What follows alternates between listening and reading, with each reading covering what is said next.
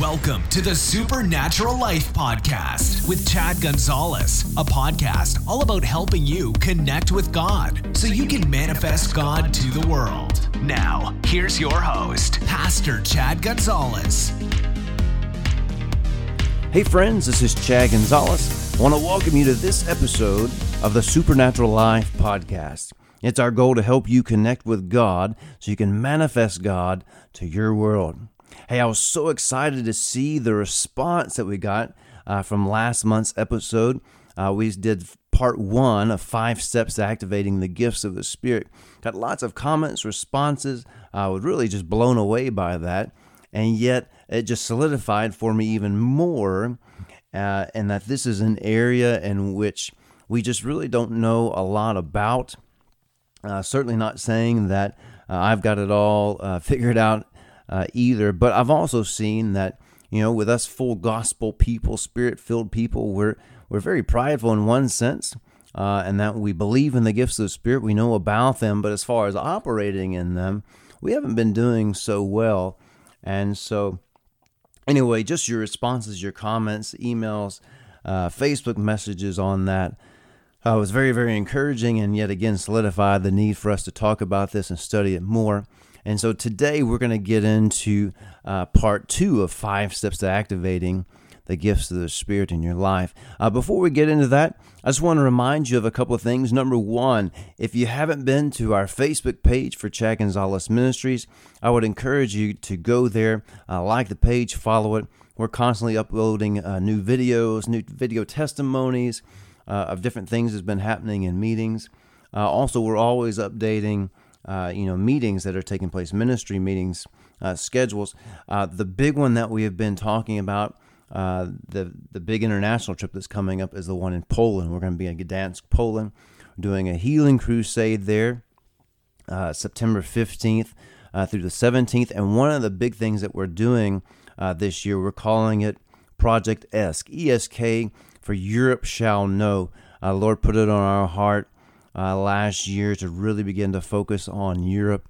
You know, Europe is so very atheistic uh, in their beliefs, and so uh, we found that one way, the major way to open up people's hearts uh, to God and to the supernatural is through the supernatural and the ministry of, of healing. And so we're going to be doing that. And so, in doing those crusades, we're also in the process of, of translating and uh, printing uh, two of our books. Uh, the two main ones that we, we use in this area. Uh, the first one being Naturally Supernatural.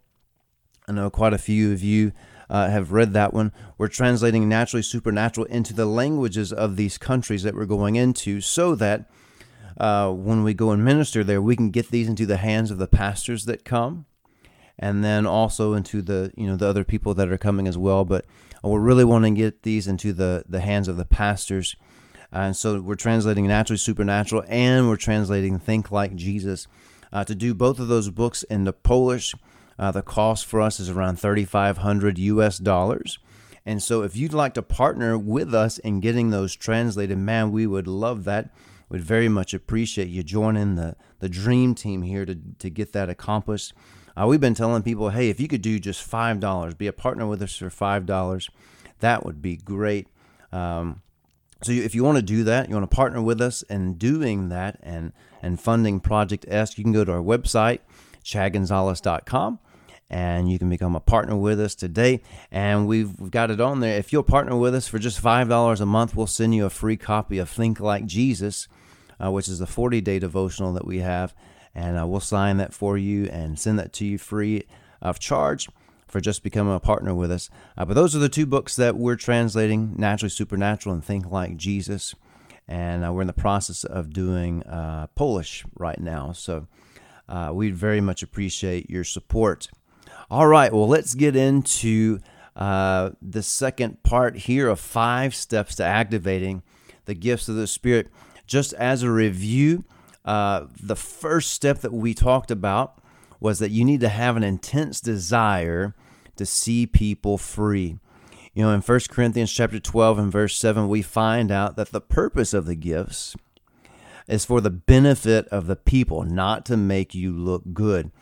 Uh, the Apostle Paul said, The manifestation of the Spirit is given to each one for the profit of all. So it's not to make you look good, it's to make other people free. Uh, it's to make other people free. And we made this statement that the love of God will propel the gifts. It's why the Apostle Paul said in 1 Corinthians 14 1, he said, Follow after love and covet spiritual gifts. Follow after love and covet spiritual gifts. So, love, it is the doorway, so to speak. It's the doorway uh, to uh, flowing in the gifts. It is the primary motivation. Everything that we do is to be done in love and to be done by faith. So, number one, the first step to activating the gifts of the Spirit in your life. And again, we're talking about this not just in a, in a church service. I'm talking about in your everyday life, at home, at work, in the store. Number one, you have, have to have an intense desire to see people free. Number two, you need to covet the gifts. Uh, two times Paul said you need to covet the gifts. 1 Corinthians 12, verse 31, he said, Covet earnestly the best gifts. 1 Corinthians 14 and verse 1, he said, Follow after love and covet the gifts. Uh, we read in, in the Amplified translation, Amplified version, it says, Earnestly desire and cultivate these spiritual gifts. We pointed out that the Greek word for covet or desire means to fervently boil with zealousness for a thing. So this is not a mere want or a wish. This word emphatically, it emphatically means Paul wanted us to possess an intense longing and a boiling zealousness to have more and more of these spiritual manifestations. The reason is he knew they were vital to bring the supernatural dimension of Christ to the church. So, number one, you need to have an intense desire to see people free. Number two, you need to covet those gifts. You need to follow after the love and covet these things, fervently desire with a zealousness for the gifts. Number three, you must believe that the gifts of the Spirit are available for you. This is not about a particular title, not about a particular denomination. This was for the believer, this was for the Christian. This is why he said, in 1 Corinthians, he said, You are the body of Christ, and you need to desire these things. So he's talking about you. They're available for you. We pointed out that the blood of Jesus made you good enough. So it's not about where you've been and what you've done and what you've accomplished and what you haven't done and how badly you've messed up. The blood of Jesus, it set you free. The blood of Jesus made you brand new. The blood of Jesus made you righteous. So the more that you begin to see yourself as Jesus on the earth, you see that you are the righteousness of God. The more that you know that you are like Him, then the more that you know you have the same equipment. The same equipment that Jesus had is the very same equipment that you have. These are all available for you. So, those are the three that we covered uh, in last episode and, and session one of this. So, let's get into these last two number four and number five. Number four is this you need to put yourself in a position to fulfill the Great Commission. If you want to see the gifts of the Spirit activated in your life, not only do you need to have an intense desire to see people free, not only do you need to covet the gifts, not only do you need to believe that they are available for you, but then you need to put yourself in a position to fulfill the Great Commission. You could put it like this there's no use in having money if you aren't in a place to spend it. You need to put yourself in a position to fulfill the Great Commission. Uh, a lot of the reasons why people aren't seeing the gifts of the Spirit in operation is because they're just sitting on the couch and they're just praying all the time. but no, you need to put yourself in a place where these things uh, can be put into use. Remember, these are for the profit of other people. And so you need to be putting yourself in a position, in a place to minister to other people. You know, uh, when you're out in the grocery store or you're at work or the gas station or at the movie theater, you need to not only be in places where people are at, but then you need to, to listen on the inside. And when the Holy Spirit is, is pushing you uh, and urging you to go and talk to a person or be in a particular place, when you get in those places, when you get near those people that He's telling you to, now you're in a position for the gifts of the Spirit begin to, to operate whether it's a word of knowledge or word of wisdom or gifts of healings, whatever it may be, you got to be in a position. And what I found is this is that, you know, Jesus said, uh, when he gave us the Great Commission, he said, These signs will follow. The, these signs will follow uh, those who believe. Those signs and wonders and miracles are going to be there for those who are preaching the gospel, uh, living the gospel, manifesting the gospel. And so I've said it like this for years, in that, you know, if you're not seeing signs, wonders, and miracles, well, you got a question. Are you really preaching the gospel of Jesus Christ? Or re- are you really putting yourself in a position and, and, and saying things and stating things in a way for the true love of Jesus to come out for people? Remember, love it, it is the, the, the, the door, it's a motivating factor. Uh, it is the thing uh, that will put you in, in a position for the gifts of the Spirit uh, to begin to uh, manifest. The love of God, it will propel the gifts. It will propel the gifts. And so I know for me, uh, just talking about even just let's t- take away just daily life. Let's just talk about church services because we got a lot of ministers, we got a lot of pastors, evangelists, whatever, uh, prophets, apostles, whatever you, whatever title, whatever they're calling. We got a lot of services that happen, and that things are talked about, but we don't see a lot of the gifts of the Spirit in operation, especially. Uh, you know the gifts of healings and, and the operation of, of special faith and, and the working of miracles we don't see those uh, and used to we used to see a lot of uh, prophecy and and word of knowledge and word of wisdom and and uh, interpretation tongues. We used to see even those, but even those things are starting to kind of go by the wayside.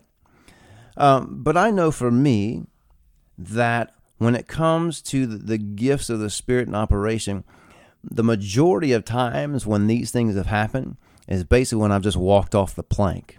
You know what I'm saying? Like here, let me give you a, an example. Here's a great example. I remember several years ago, this was probably, uh, I, I think this was like 2010, around 2009, 2010. But there was a man who came into church, church service. We were pastoring a church in Texas, and it was Easter Sunday morning. And I remember I was up on the platform and and uh, we were still kind of continuing with worship. And a Lacey comes up and she just stopped the service. And she said, Hey, there's a man and his wife that's here, and they came just to get healed. And we're going to have Pastor come down here and minister to him. Well, what had happened was Lacey was walking through the, the, the main lobby going to, to check on something, and this couple walked in. And the the man and the wife walked in and they they recognized Lacey. Lacey introduced herself, said hello, and they said, Well, the only reason we're here is to get healed. They said, We'd been hearing about all the miracles that were happening. And the man said, I fell through the roof of a house I was working on five years ago.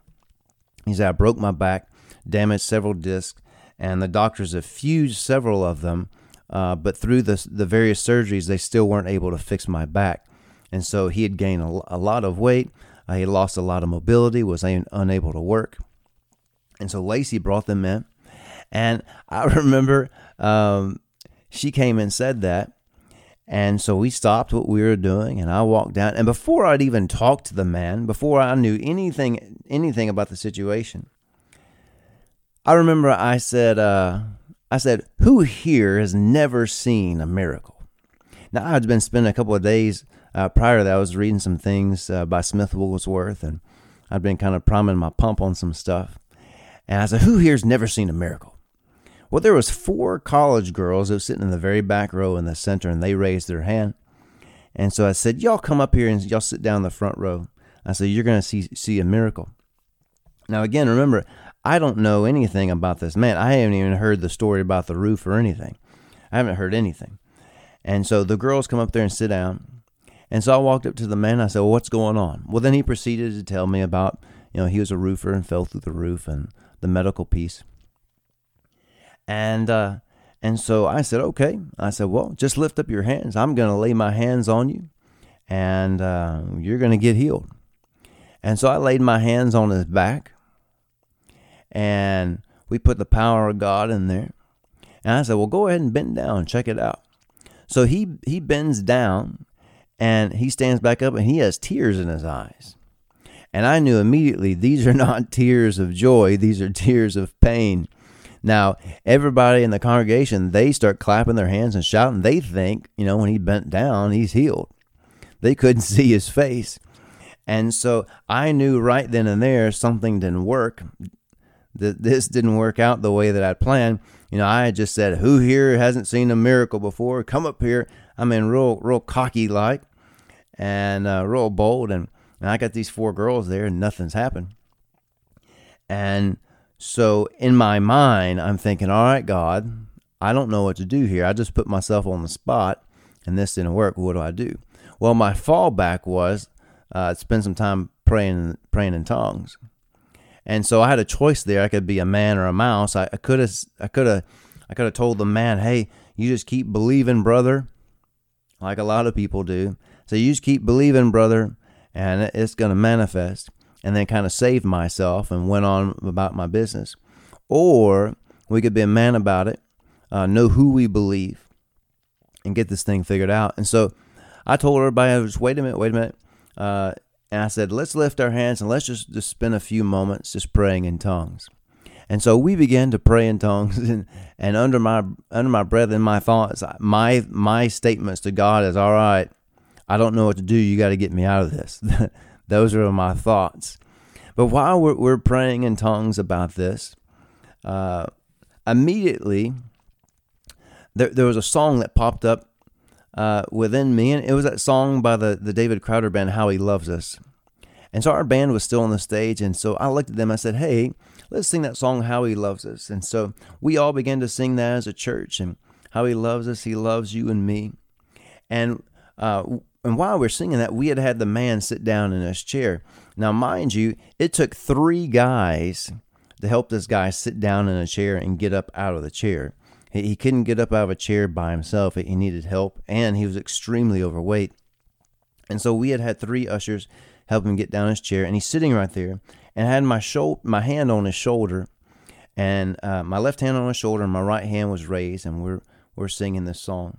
And while we're singing that song, a few moments later, I got a word of knowledge about this gentleman and his family. And I looked at him and I said, Hey, I said, you know, I could be wrong, and, and please correct me if I am. I said, but were you abused as a child? And he looked at me. He just broke down crying. He said, "Well, yeah." And um, he said, "I wasn't. It wasn't sexually abused and not necessarily physical abuse." He said, "But my parents were very uh, abusive emotionally and verbally to me as a kid." And he said, "I never felt like I was good enough uh, for them." and then and then it just hit and i said and so and so you don't think you're good enough for god to heal you do you? And he said no. And then he just began to bawl. Well that right there was the hindrance you know? I mean we laid hands on him released the power of god but nothing happened. Well obviously that wasn't god's fault it wasn't god's doing. There was a hindrance there. And we wouldn't have been able to get through that hindrance without that word of knowledge and, but you know, I wouldn't have had that word of knowledge if we wouldn't have pressed in a little bit more and and put myself in a position for things to begin to operate and manifest. If I would have just uh, took the safe route and walked away and said, "Well, just keep believing, brother," like we see happen so many times, then you know that man still may have been, even to this day, still having issues.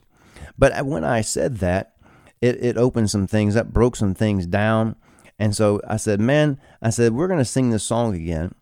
And I said, I want you to sing this, you know, and, and, help change your perspective of this. And I talked to him about the love of God for him for a few moments. And then we began to sing that song again.